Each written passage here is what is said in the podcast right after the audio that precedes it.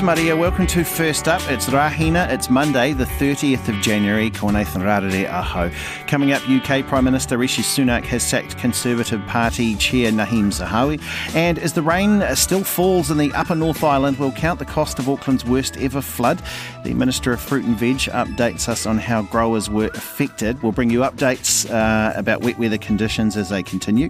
And we hear from some of the Aucklanders whose lives have been turned upside down by the destructive and devastating floods. Like it was very dangerous, and it was. I've never seen this in my entire lifetime. I mean, I've seen flooding, but nothing like this, and it happened so fast.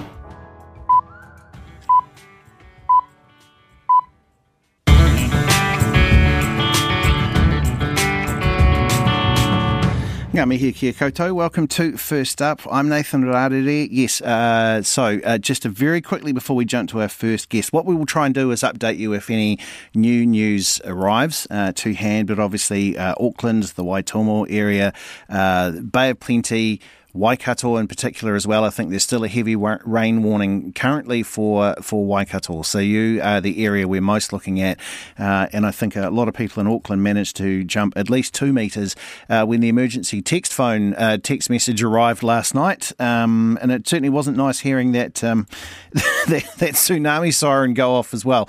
Uh, so look, what we'll do is yeah, we'll try and keep you updated on those, particularly Northland. We're thinking of you as well because it looks like rain is heading your way. Uh, two one oh one. Anyone anyone out there, if you would like to update us on conditions or, you, or you're uh, perhaps wanting to know things, I even see uh, that a good friend of mine in Te Aroha was posting last night. You could see the Waihou River had come up too. So uh, it looks like there's a bit of flooding there as plenty goes on. So we'll update you throughout the morning as we go. You'll hear stories from people at the end of the program as well. But we begin this morning. Uh, and joining first up for the first time, it's really nice. It's uh, Newshub's North America correspondent. It's Mitch McCann. Kia ora, Mitch. How are you? Kia ora, Nathan. I'm very well, thank you. Thank you for um, having me on and thinking of everyone at home at the moment. It's um, tough to see what's going on so far away. It's um, it's horrible. It was. It was. Uh, yeah. It was. A, it was. It came out of nowhere. We'll certainly tell you that. So look. Um. Now there's a, a, huge story in the United States. I wonder what this is going to do. Footage been has been released of the arrest and the beating to death of a Memphis man there, Tyre Nichols. What What's been the reaction to that video? Yeah, Nathan, look, it's been one of shock and perhaps outrage right across the country. It's only been three years now, I think, since protests erupted after uh, George Floyd died in Minneapolis. Major American cities uh, saw numbers and numbers of protests over the uh, weeks of May in 2020. And now another video has emerged of another man being beaten by police, this time in Memphis. So this is the 29 year old father, Tyre Nichols, who was stopped at a traffic light and he was beaten to a pulp by five Memphis officers. Now, I'm not sure if you've seen the video. Some people may have, but it's very confronting. And for many people, it'll be hard to watch. Uh, basically, he is punched and kicked and all this sort of thing. It's terrible. Uh, and he died three days later in hospital. Now, the release of the video, uh, it's seen protests in cities like New York, Boston, Washington, uh, even Baltimore. I saw some video but so far relatively peaceful, which is good. But the latest information to emerge in this case last night is that the unit which those police officers were part of, it was called Scorpion, their job was to drive around high danger neighborhoods policing them. Now, that entire unit has been disbanded after this, and those officers, five of them, face murder charges and they've lost their job. So, uh, very interesting to see how this one plays out in the coming days ahead of his funeral, which is on Wednesday in Memphis yeah, it's it's absolutely horrible footage. I don't think uh, it's worth watching at all for curiosity. It's terrible. Let's move to uh, politics. Donald Trump. He's officially kicked off his 2024 presidential campaign. He's held his first rally in months. How, how did that go? Where was it? Yeah, look, Donald Trump is back, although I'm not sure he really uh, seemed to leave at any points. Uh, he was back on the campaign trail last night. It's 18 months out for the next election, so he's going really early at this. And he arrived at two small events, one in New Hampshire and one in South Carolina. And what he said uh, at the event in New Hampshire last night was, I'm more angry now and more committed now than I ever was uh, to winning back the White House. So Donald Trump is ready to go. He took aim at Joe Biden, as you would expect last night, but he also pointed the finger at the man many people expect to run against him from the Republican Party, Ron DeSantis. Now, he's the governor from Florida, who Trump says is trying to rewrite the state's history with COVID 19, where a lot of people died in Florida.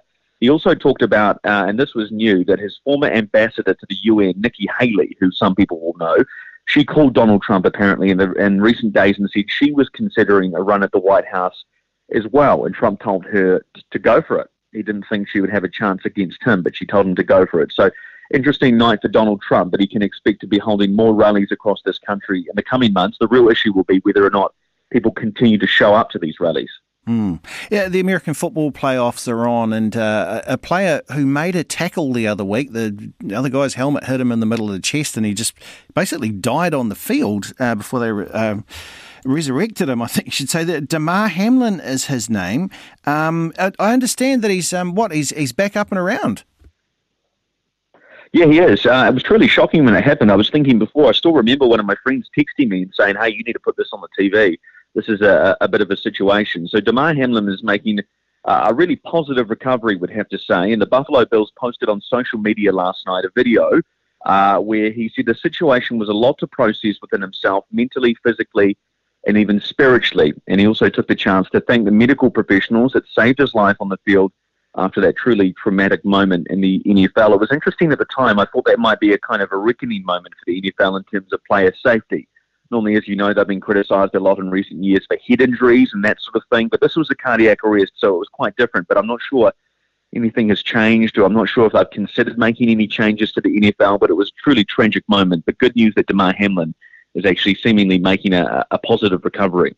Yeah. Mitch, thank you very much for your time, sir. Uh, we will uh, speak with Mitch on Monday mornings. Yes, uh, that Damar Hamlin story turned very weird because the conspiracy theorists decided, of course, that he'd, uh, it was the vaccine uh, that must have uh, made him die. So now they think that it's a body double. Um, that is out there. Unbelievable where we get to with stories so quickly. It's 12 and a half past five. You're listening to First Up here on RNZ National with me, Nathan Rarere. In the United Kingdom, the Prime Minister Rishi Sunak, uh, Sunak sorry, has sacked Nad- Zahawi as the chair of the Conservative Party. The sacking comes in the wake of revelations that he was fined after he avoided paying millions of pounds of tax. David Wallace Lockhart has the story.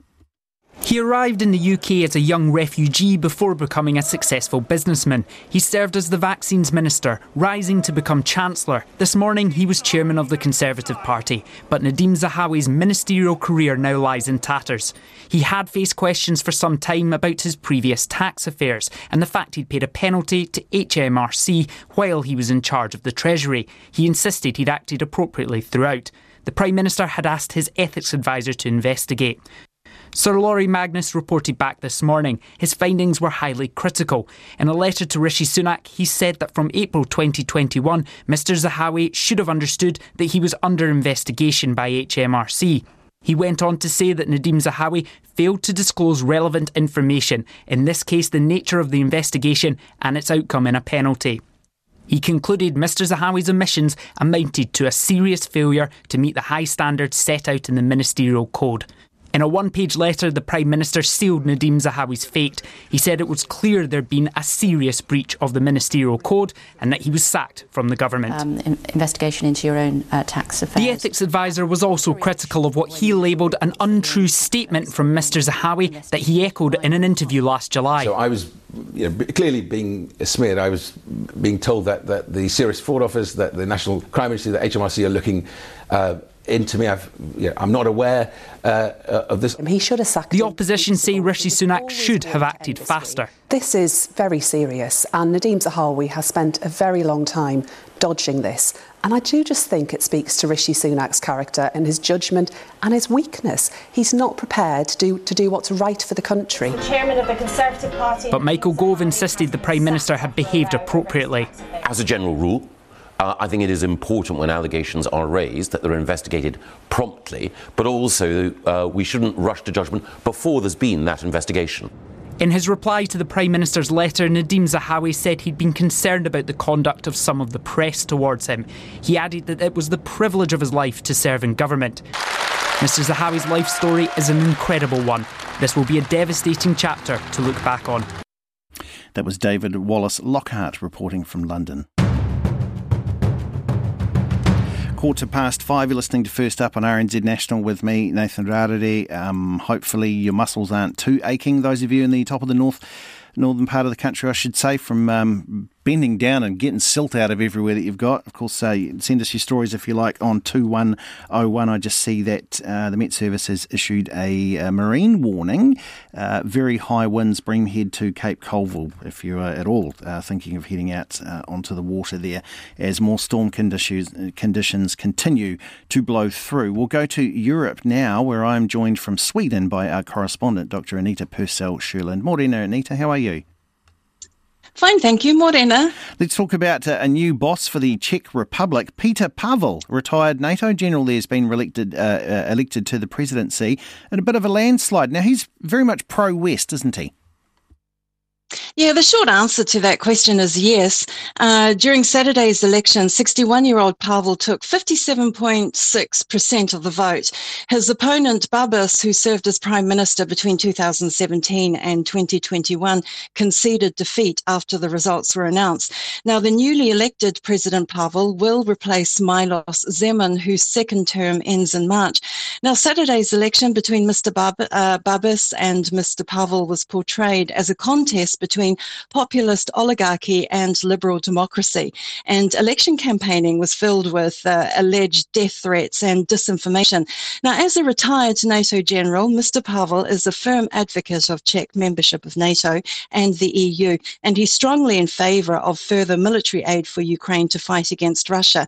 Now, his victory on Saturday is definitely seen, especially by the EU, as an affirmation that his country is firmly rooted in the West. Mm. There's a seems to be some sort of competition going on around the world to see how much cocaine authorities can seize. So today's entrant is Spain, and they've seized a cattle ship carrying 4.5 tons of cocaine. I think they're winning. Yeah, I mean, the raid took place on Saturday, and the cocaine has an estimated street value of $150 million and was hidden among over 1,700 cattle. Now, 28 crew members from nine countries are in police custody. The vessel Orion V was sailing under a Togo flag and had departed from Colombia, and police say they'd been monitoring the vessel since 2020 because it was suspected of transporting large amounts of drugs to countries in the Middle East, Asia, and Africa. Now, Spanish authorities say they're cracking down on the so called Atlantic cocaine route, which is commonly used by merchant fishing and livestock ships from South America to transport cocaine to Europe and Asia. Can you just talk about Turkey? Why has Turkey issued this travel warning for its citizens who are living or planning on going to European countries? Well, Turkey's warning comes after last weekend's protests in Sweden, where an anti Islam activist burned the Quran, and also uh, pro Kurdish groups were protesting against Turkey.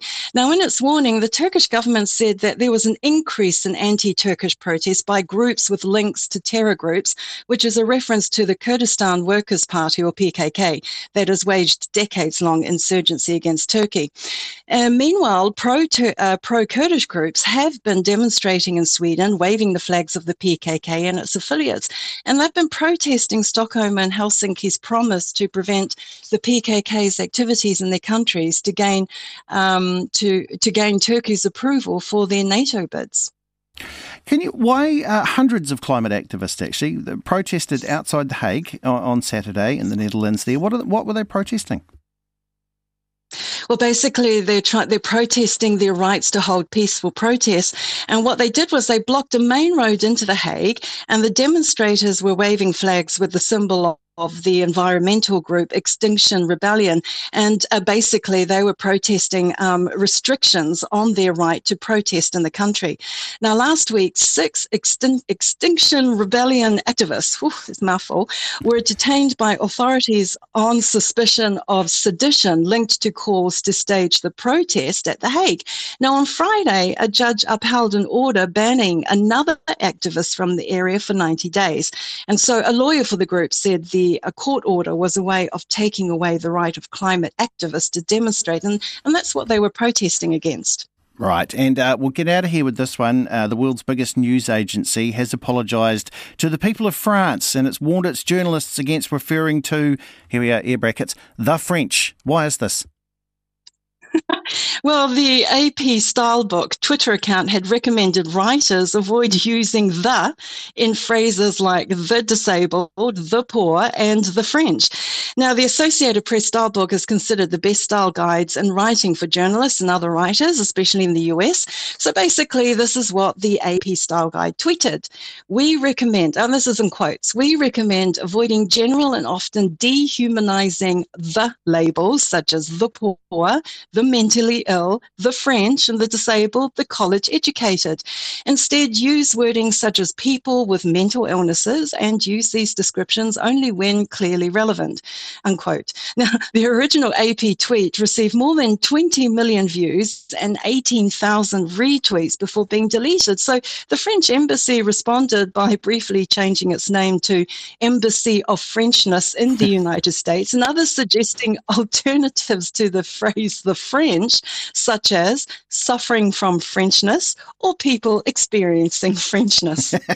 well, we have been people uh, experiencing Dr. Anita Purcell Sherland. Thank you uh, very much for your time, uh, Anita.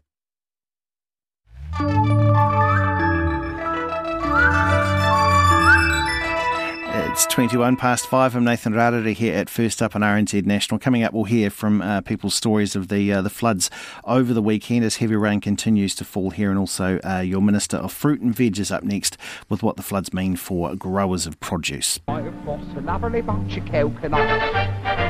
they are standing in the air. Big ones, small ones, some as big as It's the music that means it's time for the Minister of Fruit and Veg. He is Glenn Forsyth. Morena, Glenn. Morena, Nathan, how are you? Uh, yeah, I, I, smell musty like all the rest of my clothes do. Uh, tell me this: uh, yes. the growers, uh, how did how did they cope? Um, you know, big flat fields, a whole lot of rain. It's it's not ideal. No, not wanting to be offensive anyway. However, the last 72 hours for many growers in the North Island has been sheer hell. Talking with lots of our good folk yesterday, some areas okay, some yes, very bad. Starting in Dargaville, Kaipara they said the rain there hasn't affected their crops other than already being down this coming season because of the wet November for their planting. And Anthony, he added that they had, um, you know, had they got the weekend rain what Pukekohe got, that would have decimated the kumara crop this year. Waikato and Ohakune, they're okay. So is Horowhenua, which welcomed 30 mil of rain they got on Saturday. But the Manawatu, they got a little tickle up last night, nothing major reported. Richard Burke from LeaderBrand and Gisborne, they're all good. But down on Hawke's Bay, they got 110 mil, you know, hurting onion growers about to harvest. Bay of Plenty, bad. Some new blocks of kiwi underwater, but it's the continued lack of sunshine making kiwi fruit and avocado growers there nervous. Produce needs sun too, so they're watching that one closely through February and March. Likewise, our glasshouse crops around Auckland, they need sun as well. Now, this all leaves one area left, which got the short straw. Uh, can you guess which one that was, Nate? It'd be around Auckland City, either just northwest of it or just south of it. Pukekohe, yep. that, that that's the area they got they got smashed. 120 mil of rain one side of the hill, 260 mils with some reports on the other side. Spinach gone, greens whacked. No one will harvest there for a while yet, and without Puki supply, demand will instantly increase on these vegetables elsewhere now. Stain and Pukekohe, onion growers there too, had product on the ground drying and they got washed away, plus a little garlic yeah, that was criminal. A warning also not to eat onions floating into properties as, as may be touched up by traces of septic water. You know, it, it is also a wait and see game for potato and carrot damage underground in Pukekohe. The the growers were remembering the last big flood there in the late 90s, and even even though our hardy growers there have better silt traps and drainage drainage setups now, the cost to reshape and prep all their land again, it's crippling. So yeah, not not good news at all for the people of Pukekohe. Yeah. Um, tell us. Um, so veggies still available in most places, though, right? We'd, this won't affect us just yet as far as uh, eating goes at the supermarket. I know, yeah. Well, not right now. Not much left is there. Even cucumbers and tomatoes were in shorter supply today, and getting a lot of our information this morning from Lower North Island markets and into Dunedin, of course, being Auckland Anniversary Day. There are good buys though in sweet corn, courgettes, better bites, carrots, spring onions, and New Zealand round beans. There's no need to panic buy, but probably not a silly idea to grab a bigger bad bag of spuds and a pumpkin or two to get through this wet spell. Always got a meal with potatoes in the house, you know, with with them. Potatoes are packed with important nutrients like vitamin C potassium, and dietary fiber, even healthier eaten with their jackets on. Now, one medium potato, that's about 110 calories, so not as fattening as people may think. However, if you cook them in fat or deep fry them, well, then you have problems. Boiling, baking, or mashing them, that's enough. And, you know, for something so ordinary, they say the potato has had a quite remarkable history, so we can rely on the spud. It's so good. Uh, give me 30 seconds on fruit. Glenn, what have we got? Oh, buddy, berries continue to sell well, and with all this talk about rotten weather, you can see why more and more berry growers invest in rain covers for their crops. Passion fruit is trickling in, however, avocados and melons, they're a little scarce this morning with rain stopping play on the weekend. Dole Bobby bananas, they're a nice choice this week for you. And how we can't wait to get our mitts on new season lines with Royal Gala and Sweet Tango apples, highly sought after. Lots to talk about on stone fruit, but it's all available plums, apricots, cherries, yellow flesh nectarines, and flatto white flesh peaches. And there's a great gadget you can buy from Stevens called a long, uh, a cherry pitter and olive stoner, about $25. It takes the pips right out of the cherries so your little ones can enjoy them at kindy, causing no harm, and also no bowl of cherry pips that the children leave on the couch, which, you know, then falls onto the carpet. So oh, that's the joy of it. That's the joy is finding the, the cherry pit three months later when you're vacuuming. Cheers, Glenn.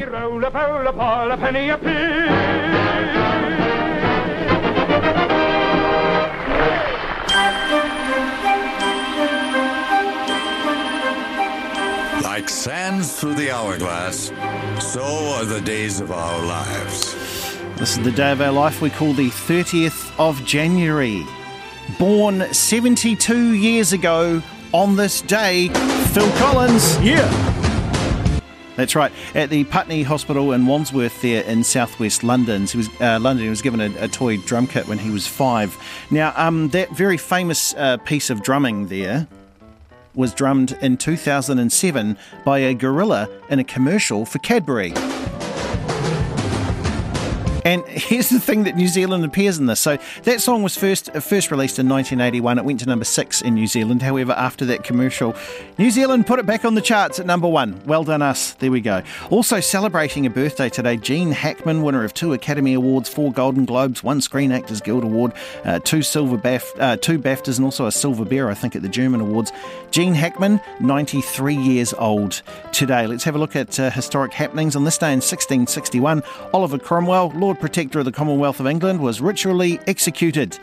He'd actually died two years before that, but they went and did it again because they still depth of feeling there. Uh, on this day in 1924, the first ice cream rolling machine, it was like a scoop with a little uh, clutch on it there, was uh, patented in Cleveland by Carl Rutherford Taylor. And on this day in 1973, Kiss gave their first public performance at New York's Coventry Club in Queens. Fewer than 10 people attended. In 2021, the net worth of the band was valued at $300 million, so it worked out okay for them in their makeup. And that is, uh, yeah, that's the, this day of our life, the 30th of January. That's what you're trying to say. You're trying to say, let's get down to business. It's business time. It's business. And it's Giles Beckford time. Kia ora, Giles. How are you? Kia ora you, Nathan. I thought that Cadbury advert with the gorilla was one of the best ones of the decade. it was great. It People was asked him, was that you? And he went, no. But and he said, but he's better at drumming than me, and I wonder if he can sing. So all, uh, all gorillas are called Phil. Yeah, they are. Hey, tell me, um, manu- is this manufacturing? Is it we just don't make stuff here Oh, anymore? Well, that and t- what it was, I went through the supermarket during the weekend, stocking the shelves, and needed some chicken stock. Uh, and I know some people are going to say make your own, but never mind. I looked for it. Um, not only was the price up by about uh, 75, 80 cents or whatever, and I thought that's a bit dodgy, but never mind. It's all made in Australia. There is no locally produced vegetable stock, chicken stock, beef stock. It's all proudly made in Australia with Australian cows and uh, chickens. And then I thought, don't we have animals here? I mean, we have quite a few. Couldn't we make it? But and then that got me thinking, leaving aside all the things we don't make, such as, you know, washing machines that we used to and, and, and the like, but um, for instance, you know, the things we hear a lot of in uh, you know in the transition to carbon-free society, carbon-free economy, is things like biofuels and biomass. Well, biofuels made of tallow. Tallow is a byproduct of slaughtering animals and the like. Hello, don't we do that here? Biomass quite often comes from wood chips.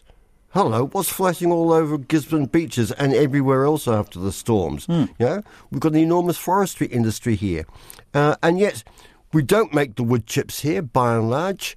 Um, not the wood chips certainly needed for biomass, which to generate certain types of heat uh, and get boilers, industrial boilers, especially for dairy industry, off coal.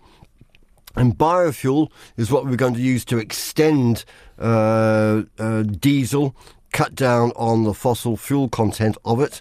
Uh, and we don't, you know, they, they were doing a trial plant here um, and they couldn't get enough tallow. What there was was too expensive. They're talking about importing tallow. Well, for goodness sake, you know, you, you imp- they end up importing the finished product. And I thought, it's just a shame that some of the things that we do have here in real abundance, we don't make the most of. I know the people will argue about the commercial realities and the economics of it, but you would think that there would be some thinking in government uh, and in business circles saying New Zealand resources should be exploited by New Zealand companies for the benefit of the New Zealand economy. Yes. Why don't we support it? Well, as long as it's not actually being just sent overseas because they can better pr- they can get a better price for it too. That that's another one as well. Giles, thank you very much for your time. You can hear more from the business team on Morning Report this morning at ten to seven. If we go to the money markets now, your very soggy New Zealand dollar is worth sixty four point nine two US cents, ninety one point three Australian cents, fifty nine point seven one euro cents, fifty two point three five British pence, four point three eight yuan, and eighty four point three Japanese yen.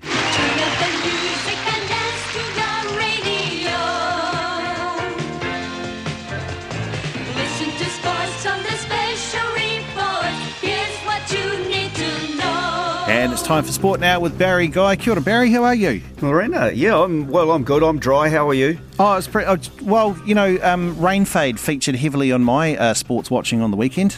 Right. I was like, oh, not again! Come on with that. So, uh, well, you, were got- stuck inside, I'm assuming, or if you weren't helping out anywhere, but you know. No, there was uh, lots. Of, the weirdest thing I came across was the front part of a tree wedged, uh, front part of a car wedged halfway up a tree.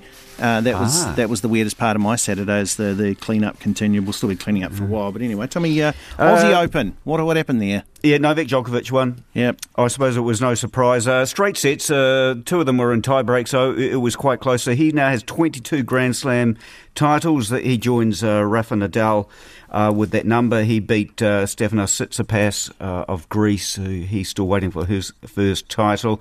Um, and he returns to world number one. Just had a quick listen to the, uh, the Djokovic. Um, uh, media conference, and uh, he says he doesn't intend to give up, and he'll be carrying on. So uh, give him, uh, you know, well at least this year, and he could be uh, out in front on his own. So uh, um, Novak Djokovic rolls on. Cricket. Well, he he probably Oh. will end up a Yeah. long way off by himself, won't he? Because it doesn't look like there's a clear challenger for him at the moment. Not well, really. he came in, he came into this with a knee injury. Yeah. I think it was, and you know, he said he uh, managed it through. He got a, a, day off in between matches, which helped him, but he was still clearly better Well, than anything else there. It's uh, you know. Actually, there, is a challenge. There's, there's Carlos uh, Alcaraz, but he hardly Yeah. ever plays. He's always injured at the moment, which is yeah. hard when he's when he's so well, young. Yeah, and he won. He won what in the hard court in the US, didn't he? So Mm, mm. obviously, it's not just a, a clay court player. No. Uh, cricket, um, game two of the T20 series against India, New Zealand, uh, 99 for 8 they scored in the 20 overs, which looked a bit Ooh. disappointing. But actually, the Indians are struggling about 74 for 4 into the 16th over. Um, Lucknow conditions look like they're uh, a little bit tricky. All the slow bowlers are getting turned, bounce, all those sorts of things. So it could end up a lot closer than we uh, uh, I think. Mitchell Santner top scored with 19. No one got to 20. So that's a little bit disappointing. So at this stage, looks like it's going to be one all in that series. And congratulations to the uh, Black Fern Sevens and the All Black Sevens. Both won in Sydney last night to extend their lead at the top of their respective uh, rankings uh, table in the World Series. So They looked doing particularly well. Yeah. Yeah, they did. It was incredible defence out there. Thank you very much, Barry. Have a good day. Yeah, we will do. There he is uh, from the sports desk, Barry Guy, and of course you can hear more from the sports team right uh, across the day. Well, four people are now confirmed to have lost their lives in the Auckland floods, in which a summer's worth of rain fell in less than 24 hours on Friday. Our team of producers and reporters uh, did amazing work yesterday, out and about in the city, assessing the damage, speaking with those affected. Uh, we began on the south side, where some low lying areas had people wading through shoulder high water to get to safety. Matthew Tunison spoke with a resident of Mascot Avenue in Mangere about his family's frightening ordeal. We just uh, come up, started going across the road over there for about, a, about an hour, and then the rain just got heavier and heavier, And a lady come, or next door neighbour come over and she unblocked it, unblocked the drain, and then it cleared up for a little while. But then uh, the rain just got heavier, and then it just started building up, and it came right up. It broke the corner of the fence there, where you can see on it, just flattened that, and then it just come up. It's worse it's ever been because it's usually comes up to the fence, and that's the worst for oh, for 20 years. Yeah. Cars were going trying to go through there, but they couldn't get through because it was so deep. And over here, it just uh, there was two cars come through, and they, they just stopped because the water started going in, inside their cars, and then it just got just got worse and worse. And the rain, just continuous rain, it just built up and it come over the top of the fence. You could see it rising up, the water coming up and coming onto the lawn. And we thought, oh yeah, but you know, it wouldn't come any further. But then it came right up and it come up the fence and the rubbish bins and everything started floating around. It came right up here. You had our cars Wow. parked in the driveway. I moved all the cars around the back there, but the last car was over here. And the water still got inside. Got inside the car. Is it all uh, right? Yeah. it's dried out a bit now. No, you could see the it come right up to here. Up to the front steps. Yeah, and it went right around through the back. I had to let the dog out of the, out of the pen. Yeah. So it wouldn't get caught in the pen with the water.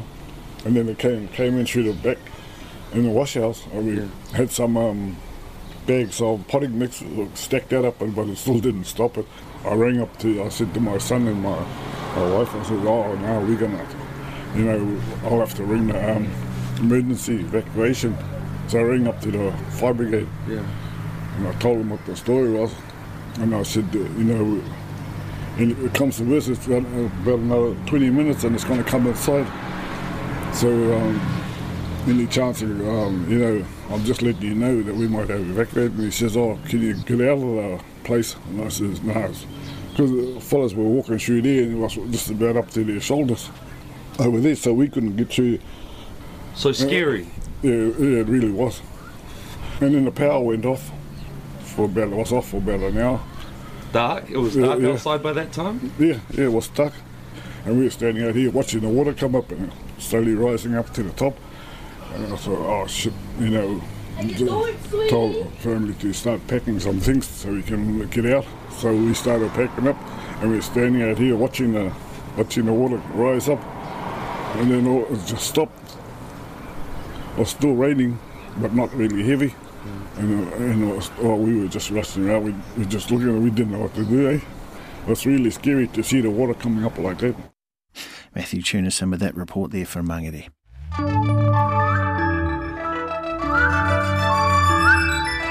It is 19 to 6. I'm Nathan Rarere here at First Up on RNZ National. Still to come, uh, we'll hear the stories from the North Shore as uh, our producer Jeremy went out to speak to business owners there. And also, we talked to a resident who returned home from the cancelled Elton John gig to find his car and much of his home under water.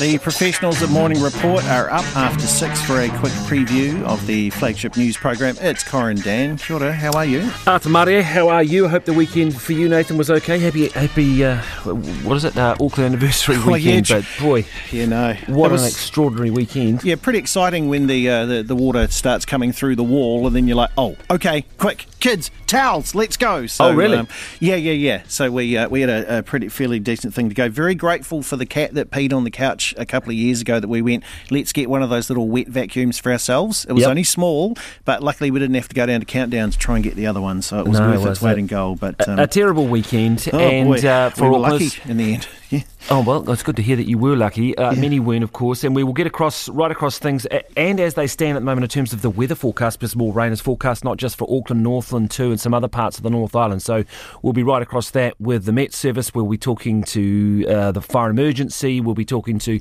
uh, mayors in uh, various regions around the country. Plus, the Prime Minister Chris Hipkins is in uh, to give us his assessment on what now, because the cleanup is going to be uh, costly. That is for sure.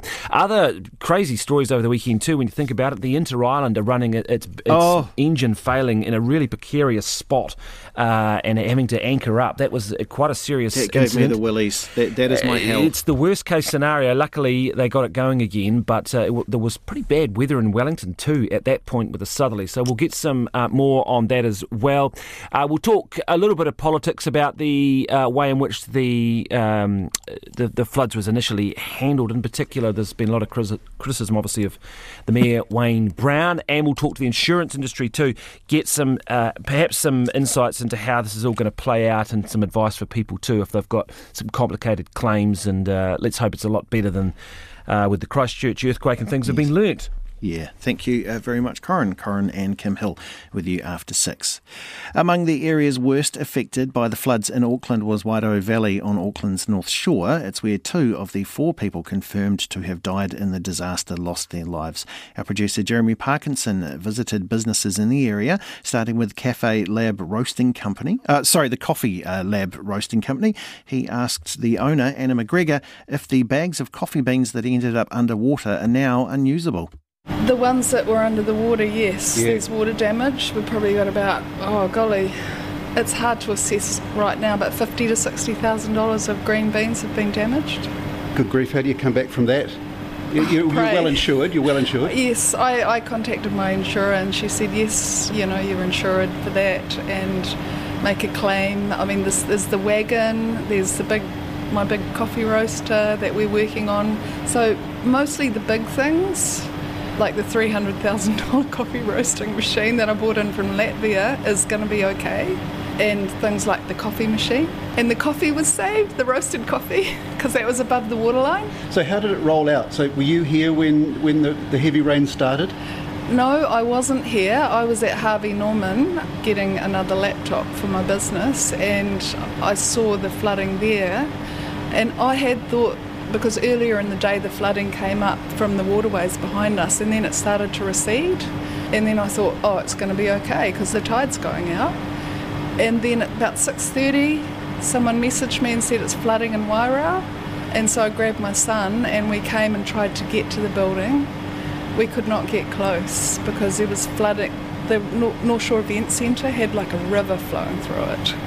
Like I tried to get through from that side, but it was too dangerous. There was a guy in a jeep. It was over two metres the water to get through to here from that side, and then we went round and parked up by Westlake Boys and walked down along Wairau Road.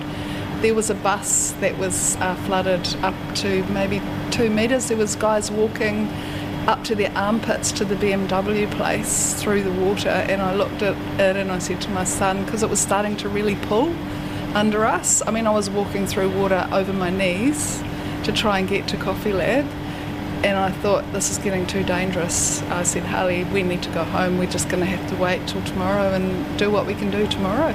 Because it doesn't happen so often, you, you are lulled into a false sense of security and you think, you know, I might go out and have a bit of a look, but you felt that undertow in, in oh, the I felt it. It was really strong. And and one of the guys, Steve from Machine Limited, who brought his team to help me today, I'm humbled by the people that have turned up to help me today. Like shout out to Phil from Gas Serve, just here all day working, helping me to get all the equipment eyed out and up and running, and just a, a team of all sorts of people, customers, Oh, and incredibly important to, to get back to business as soon as possible. Absolutely, and um, like there's been a massive. My suppliers from Carb Meat, yeah, Kate and Craig, they came here and they're vacuuming up water and cleaning the floors. But um, you know, th- they all came and and uh, I couldn't get here last night because the more I tried to get here, it was just too dangerous. And Steve said that there was a guy who went out on a kayak, just kayaking around Wairau, and it, it capsized. A friend of his son, he was 24, and he died. He got caught in a drain and he died. It's tragic. Like it was very dangerous, and it was. I've never seen this in my entire lifetime. I mean, I've seen flooding, but nothing like this, and it happened so fast. What advice have you had from uh, the local authorities? Has there been much of much direction, much communication? Zero, to tell you the honest truth, none. Next, Jeremy caught up with Sarah Atkinson from Opal and Sage. Sarah is in the candle and crystal business. On Friday, I was just actually at home and we saw some videos of like the water out by the event centre and it was just there were waves going through. It was just absolutely crazy. So when I saw that, I knew that the building here would be completely flooded. We got here just after 10 o'clock at night and had to park just a little bit up Silverfield because the water here was up to like knee deep. So we waded through, got into the building, and the whole, you could just have seen where the water came up. The level was about half a metre into the warehouse and into my storeroom. So, so the water had come down a bit by the time you were able to get in here? Yeah, yep, it had. So it had obviously come down, and even when we were in here, we were in here for about an hour just trying to basically get everything up higher because I was just worried there was going to be more rain in the night and it was going to lift it even further.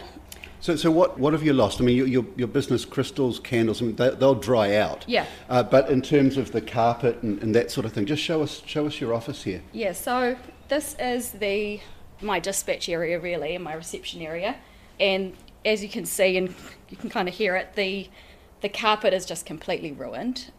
I had some stock just on the bottom rungs of the shelves, and those were some candles that I can't sell. So I just put them up on the community page to kind of give them away, and I've had like so many people message about that, which has been really lovely.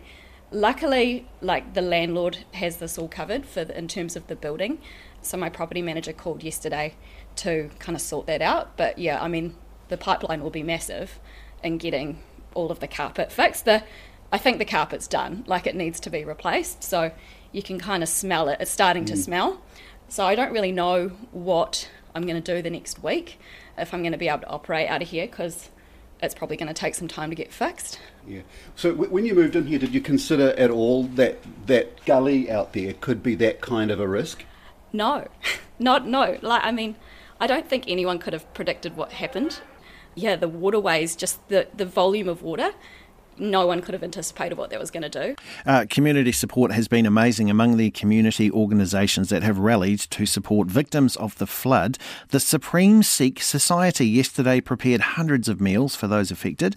Jeremy Parkinson visited its busy Langar, uh, Langar or community kitchen in Takanini, uh, where he caught up with Sukhjap Singh. We've been in contact with the Mayor of Auckland, um, Wayne Brown, and we started off with straight away once once we got the phone call that we'll deliver pasta to the affected areas. So first of all, we started with 450 boxes of pasta. You can probably see the size of the boxes; it was pretty similar, and we delivered it to the Kelston Community Hub through one of our contacts there. And we also have made our little two hubs for the most affected areas. That was um, from our side, it was New Lynn and North Shore. That's where the Gurdwaras are there as well. So we've given quite a lot of stuff to North Shore, quite a lot of stuff to New Lynn, so they've got enough to keep feeding their communities and everything. And so that that was that was yesterday. So what, what what's happening today? Um, we're making, as you can see, rice and the sabji, paneer ali sabji. We're putting them in boxes and we're send, uh, sending them off to our hubs again, um, Kelston, North Shore, and New Lynn. So the communities there that, that are affected can can be feeded. Obviously, with people that are direct direct contact with us. We're, we've been giving it. We've got our drivers, three or four drivers, been running since yesterday, so we've been giving them directly. But this is pretty much going to most mainly the affected areas. So how many meals are being prepared today? Yeah. So we're probably looking at around close to 500 boxes again, um, with rice and sabji together, all in one box, and we'll get our delivery vans to take them to the to the hubs. Uh, and uh, what, what, are, what are your drivers seeing out there? Are they seeing people on the ground uh, in, in, in, need of food? Yep, so we get regular photos um, back to us with all the uh, people lining up for, for the food, and obviously where the flooding is mainly. So they've lost, some, some people have lost their houses, they're looking for shelter, so they're going to those areas to get the food to the people that are most affected and just to help them out. In the central Auckland suburb of Epsom, the flooding found its way into an eight unit townhouse complex on Gillies Ave. Reporter Leonard Powell spoke to one of the residents there, who, thanks to his community, is managing to keep his chin up despite what he's been through these past few days. V. Al Raja and his wife Yvonne have lived at their three story townhouse on Gillies Ave for 18 months. V says the couple had been at the Elton John concert on Friday night when the enormity of the situation sunk in. We were at Elton John, looking forward to a concert, saw the rain sort of coming down, and we started to realize, oh no, this is going to be quite bad because we were actually affected by the flood last year in April as well, um, and that was not great for our property either. We got home and our entire ground floor and car were submerged in water. We could just see that it was about to reach our deck, but fortunately, the top two levels of our townhouse are okay, which is a massive win for us given the situation. The couple stayed with friends on Friday night before returning in the morning to figure out how to salvage their home. Volunteers with a concrete truck came to the rescue, pumping the water out onto the street as neighbours and strangers used buckets. V says the power of social media was critical to clearing up the mess. Yesterday wouldn't have gone as well as it did without all the people that showed up. I can't say I'm the biggest fan of social media and Facebook, but you have to respect and acknowledge the power of social media and what it can do in a um, difficult circumstance and just getting a hold of people very quickly.